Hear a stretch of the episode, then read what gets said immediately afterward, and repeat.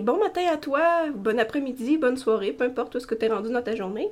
J'espère que ça va bien. Tu dois l'entendre un petit peu dans ma voix, là. Je sors d'une bonne grippe. fait que j'ai le nez un peu congestionné. C'est merveilleux. C'est pas grave, on va faire ça avec. Ça devrait être pas trop pire.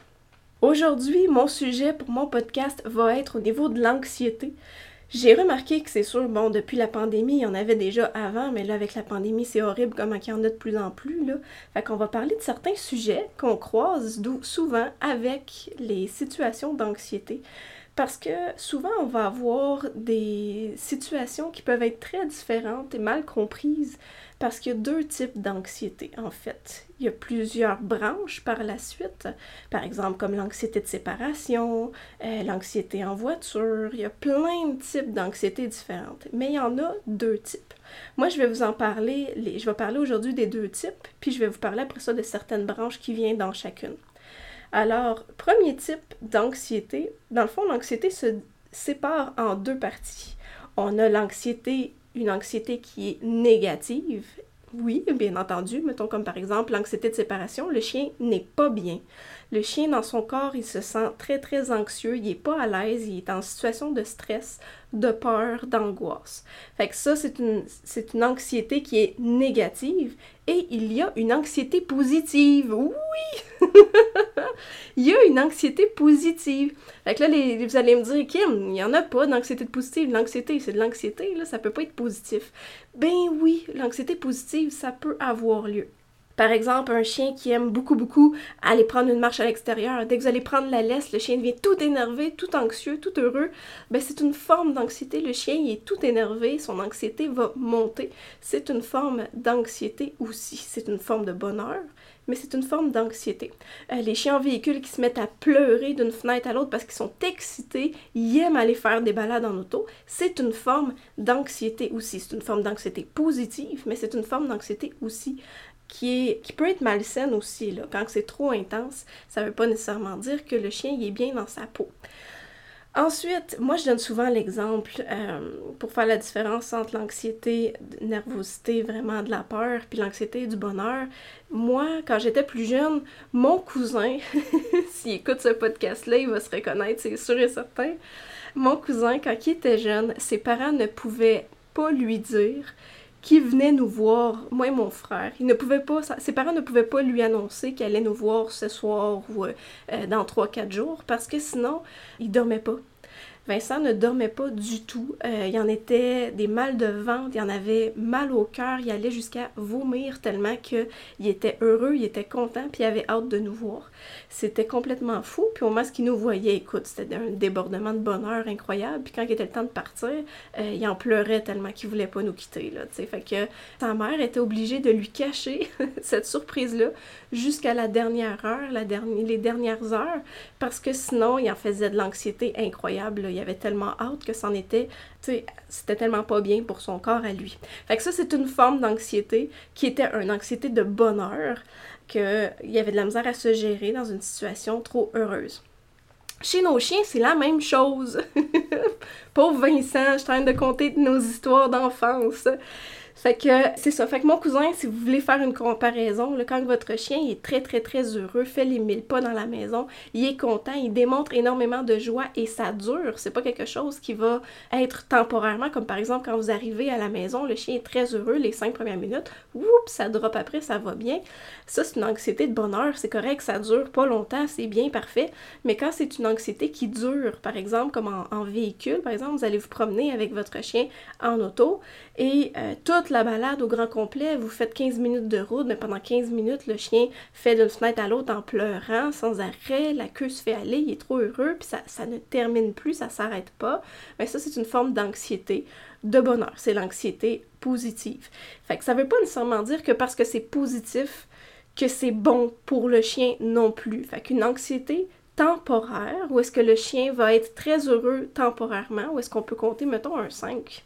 5 minutes d'anxiété, OK, mais quand ça déborde ça, c'est juste un manque de contrôle, de gestion d'émotions de la part de notre chien. Fait que là, c'est important d'aller jouer dans l'autocontrôle à ce niveau-là, qu'on va en parler un autre podcast, mais l'important, c'est vraiment de faire comprendre à notre chien, je comprends ta situation, je comprends où est-ce que tu vis énormément de stress, énormément de, de bonheur dans cette situation-là, mais il faut juste que tu te gères un tout petit peu pour que tu sois bien dans ta tête. Ça, il y a certaines limites dans le fond qu'il faudrait comme aller encadrer. Le bonheur est une très bonne chose, on veut toujours encourager ça, mais l'extrême, c'est comme, comme pas n'avoir du tout d'émotion, là, c'est comme l'extrême d'un bord ou de l'autre, c'est pas bon. Fait qu'un chien qui est sans émotion, c'est pas bien, puis un chien qui est comme trop, trop, trop, trop, trop, euh, faut juste aller le canaliser un petit peu pour que ce soit bien dans son corps. Fait que ça, c'est ce qu'on appelle les deux types d'anxiété. Fait que là, on a l'anxiété négative, on a l'anxiété positive. Fait que là, je viens de parler de l'anxiété positive. Maintenant, on va aller parler de l'anxiété négative. L'anxiété négative, c'est l'anxiété de séparation, par exemple. L'anxiété, par exemple, d'une attaque par un autre chien. Quand vous allez vous promener, il y a un chien qui se met à japper sur son terrain, votre chien se met à chigner, à pleurer, euh, à grogner, commence à accélérer le pas, il est pas bien, mais ça, c'est une forme d'anxiété négative. La présence d'humains, la présence d'enfants, s'il y a certains chiens qui n'est pas bien en situation où est-ce qu'il y a d'autres humains, euh, d'autres enfants reliés à une situation, des fois, ça va être bien dans la maison, mais dès qu'on sort à l'extérieur, ça va moins bien. C'est une forme d'anxiété négative. La présence d'un autre animal en particulier, ça peut le rendre anxieux. Les tours d'auto négatifs, les chiens qui n'aiment pas faire les tours d'auto, il y a des chiens qui vont se coucher, vont shaker leur vie, ils sont pas bien, ils sont pas à l'aise dans leur corps. C'est une forme d'anxiété négative. Euh, quand on est obligé de le prendre dans nos bras, le mettre dans l'auto, il commence à baver déjà en véhicule, ils sont pas bien. C'est une forme négative d'anxiété. Les bruits aussi, si par exemple on a des chiens qui ont peur des orages, là, on va voir une forme d'anxiété négative aussi. Fait que c'est toutes des formes d'anxiété différentes. Ils peuvent en avoir plein. Là, je viens d'en énumérer quelques-unes, mais il peut avoir plein de sortes de différences d'anxiété. Ce qui est important, bien entendu, c'est de la reconnaître, puis être en mesure de la travailler, mais de manière tranquillement. On on veut pas immerger le chien nécessairement dans son anxiété parce que qu'est-ce qui va arriver, c'est que ça peut très bien amplifier au lieu de le détendre. Je regarde, j'ai eu un chiot, en fait, j'en ai eu deux cette semaine qui venaient de la même portée, deux petits garçons, deux bergers australiens que les chiots, ils vivent énormément d'angoisse dans des changements d'environnement ou en présence de d'autres chiens. Alors dès que le chien va voir un autre chien, un autre humain, peu importe, le chien va se mettre à japper, à tirer au bout de la laisse dans les extrêmes parce qu'il vit de l'angoisse, il vit des stress et de la panique. C'est une forme d'anxiété négative. Et là, on parle de juste, il voit un autre humain ou un autre chien. On ne l'a pas mis en immersion, on ne l'a pas mis en présence de plusieurs chiens. Imaginez-vous, là. Fait que c'est sûr que c'est quelque chose qu'on doit faire progressivement selon le degré d'anxiété du chien. Si on voit que son niveau d'anxiété est, bon, ok, est peut-être à 2 sur 10, 3 sur 10 d'anxiété, ça c'est vraiment un éducateur canin qui va pouvoir évaluer son niveau d'anxiété, mais on va aller travailler ce comportement-là en conséquence de son niveau. Le but, vraiment, quand on a un chien anxieux, ce n'est pas de l'isoler puis de l'empêcher de travailler cette anxiété-là. Au contraire, c'est de l'emmener à se surpasser, mais toujours de manière à être raisonnable et d'y aller étape par étape, ne pas sauter d'étape, d'y aller vraiment progressivement. Alors si j'ai un chien comme mes deux petits cocos qui étaient très très nerveux, l'immersion l'emmènerait dans une panique générale où est-ce que le chien irait de moins en moins bien. Le but dans leur situation, comme là on va monter un programme exprès pour eux autres, ça va être vraiment de travailler un chien à la fois qui se sentent à l'aise, qui apprennent vraiment qu'il y a des amis et des amis canins sur Terre et qu'il n'y a pas de problème, que la vie est belle. Fait qu'on va souvent commencer avec des chiens très indépendants, des chiens qui ne rentreront pas dans la bulle de l'autre chien. C'est important. Si on emmènerait ces chiens-là au parc à chiens, par exemple, puis on se dirait, ben moi je veux l'emmener là parce que je veux justement qu'il socialise. Je vois bien que mon chien a des besoins, puis au contraire, je vais l'emmener dans un parc à chiens pour qu'il travaille cette anxiété-là.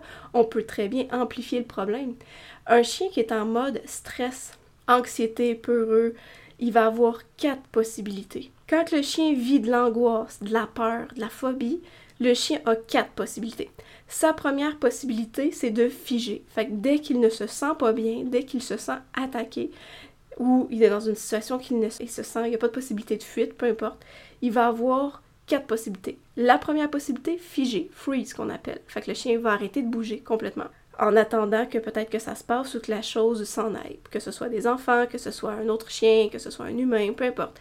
Il va figer.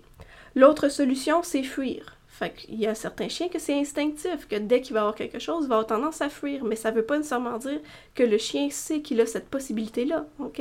Les quatre possibilités que je vous donne là, ça se peut que le chien ait aucune idée qu'il a ces quatre options-là, là? Fait qu'on va en parler tout de suite après. Figer est une option. Fuir est une autre option. Attaquer est une option. Et bien entendu, la dernière, la ruse. Là, vous allez me dire, Kim, c'est quoi la ruse? la ruse, c'est l'option où est-ce que le chien va essayer de trouver une solution à son problème par ses propres moyens. Alors, par exemple, le chien qui va se mettre sur le dos complètement, va ouvrir ses cuisses, va ouvrir ses pattes en mode soumission totale pour essayer de démontrer que ce n'est pas une menace et tu peux t'en aller, c'est correct, je, je ne suis pas une menace, parce que la situation pour le chien en tant que tel, il ne se sent pas bien. C'est pas parce que votre chien se met sur le dos en présence d'un autre chien qu'il est en situation de ruse, pas nécessairement. Là, on parle de situation où que le chien en tant que tel vit de l'angoisse et du stress pour le chien, il a trouvé cette situation-là pour se sortir de cette problématique. Alors, si je répète, figer, fait freeze, fuir, attaquer et la ruse. Attaquer, le chien peut menacer d'attaquer sans nécessairement mordre, ok? Il y a des chiens qui vont essayer de figer, malgré le fait qu'ils ont la possibilité de s'en aller ils peuvent s'en aller, mais ils n'ont pas compris qu'ils peuvent s'en aller. Fait si par exemple un autre chien ou un enfant s'approche, il va essayer de mordre dans le vide ou attaquer parce qu'il ne sait pas qu'il peut fuir, par exemple. Dans certaines situations, on va apprendre au chien à s'en aller, qu'il a la solution. Alors c'est avec des cours qu'on va apprendre au chien que tu as d'autres options.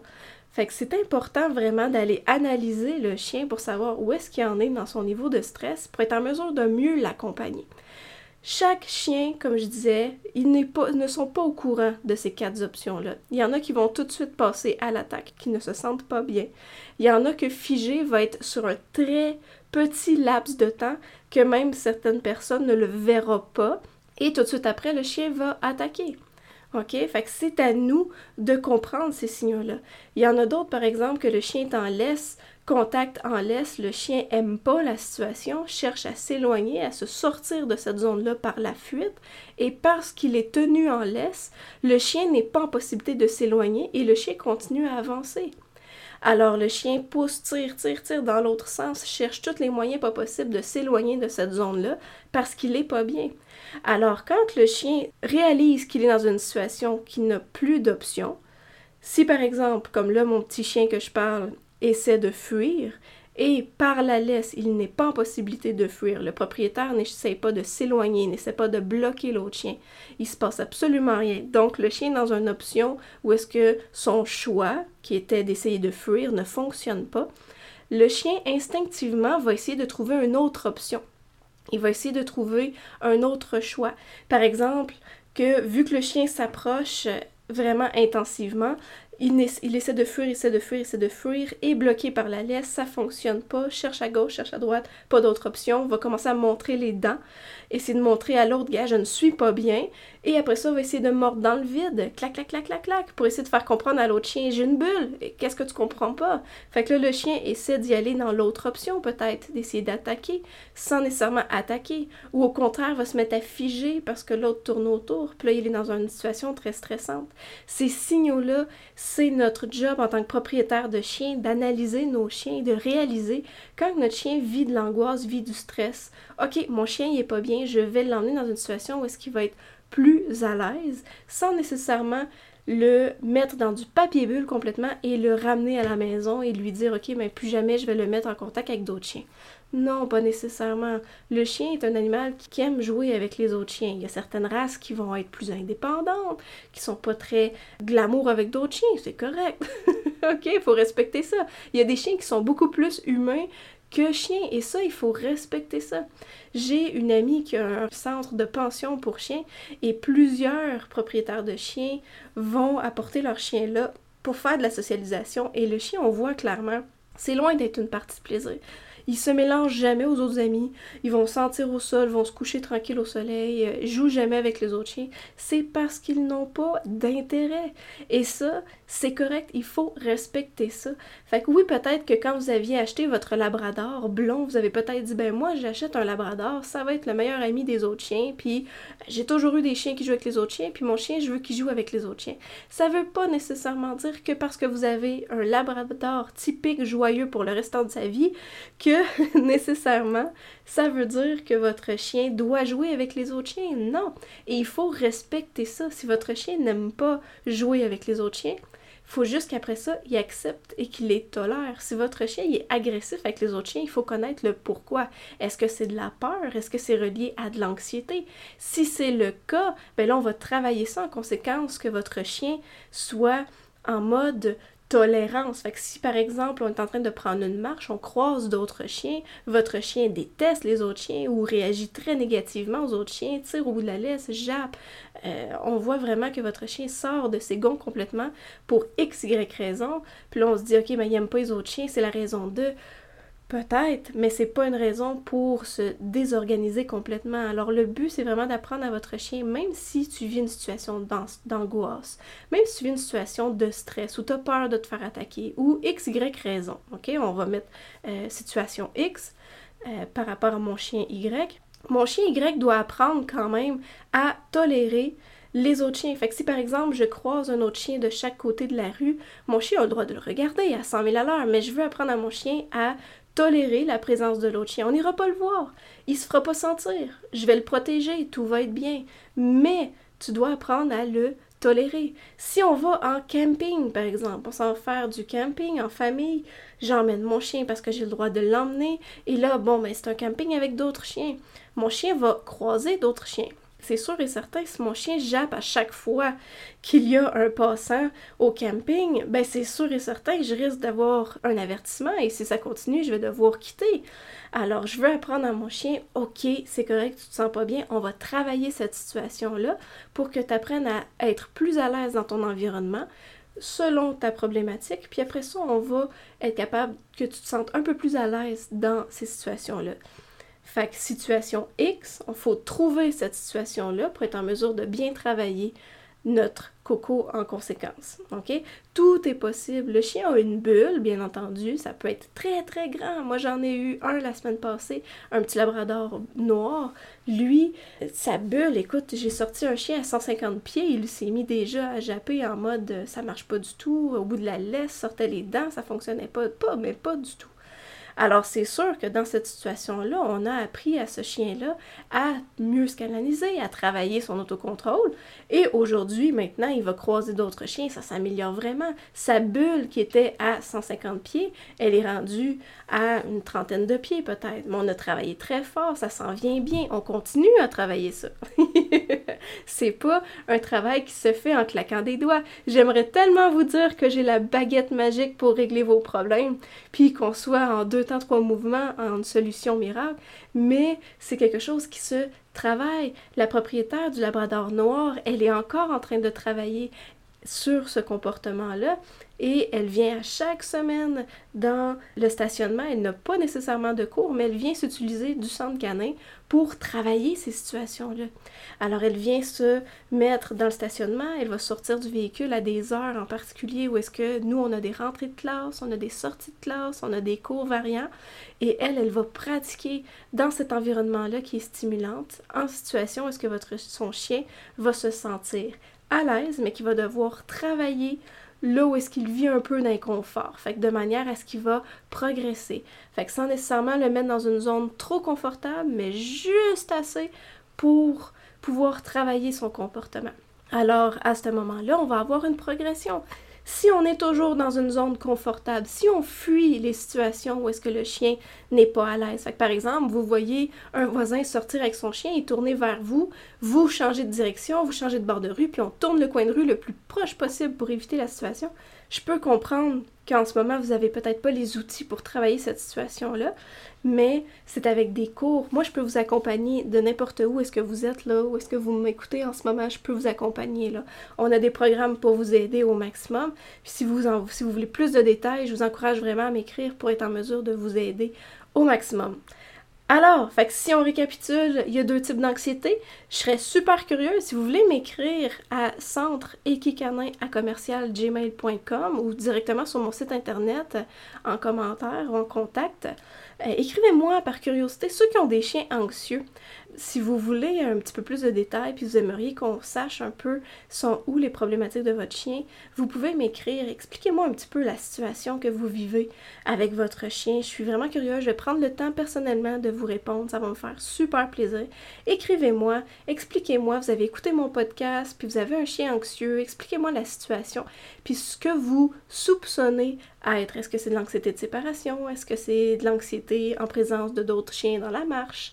Est-ce que c'est l'anxiété du bonheur? Expliquez-moi ça. Euh, je suis hyper curieuse. J'aimerais savoir de votre côté les problématiques que vous vivez avec votre chien au niveau de l'anxiété.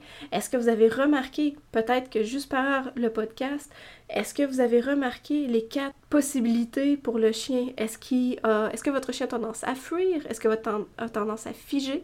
Est-ce qu'il a tendance à attaquer, à trouver une ruse? Expliquez-moi, je suis hyper curieuse. Si vous voulez plus d'informations, si vous aimeriez nous suivre, nous accompagner, il y a toujours des nouveautés, il y a toujours des choses qui arrivent ici et là. Je vous suggère de venir nous accompagner sur notre infolette. Allez sur notre site internet equicanin.com. Vous allez avoir un onglet infolette, allez vous inscrire là. Il y a plein de choses à chaque deux semaines. Je vous donne plein de surprises, des contenus différents. Je vous donne des avis sur plein de choses. C'est super intéressant. Puis bien entendu, vous allez être au courant un peu des nouveautés. S'il y a des événements, s'il y a quoi que ce soit, vous allez pouvoir être au courant à ce niveau-là. Alors je vous encourage vraiment à aller sur notre infolette si c'est quelque chose qui vous intéresse ou nous suivre sur notre page Facebook Académie Equicanin. Alors, sur notre page Facebook, vous allez avoir aussi toutes les nouveautés. Si on a des cours qui commencent, je vais vous donner quelques vidéos aussi explicatives sur différentes situations de la vie, euh, des petits trucs et astuces que vous pouvez retrouver aussi avec votre chien. S'il y a des choses à un moment donné que vous aimeriez m'expliquer, des choses que vous aimeriez qu'on parle aussi, faites-moi le savoir, ça va me faire super plaisir. Alors, j'espère vous avoir guidé un petit peu au niveau de l'anxiété, que ce soit de l'anxiété positive ou l'anxiété négative. J'espère vous avoir aidé à lire un petit peu ces situations-là. Je vous invite à m'écrire, ça va me faire hyper plaisir. Personnellement, je vais vous répondre, ça va me faire hyper plaisir de mieux connaître vos situations. Si je peux vous aider, encore mieux. Alors écrivez-moi et on se revoit dans un prochain podcast. Je vous souhaite une excellente journée. À très bientôt. Bye!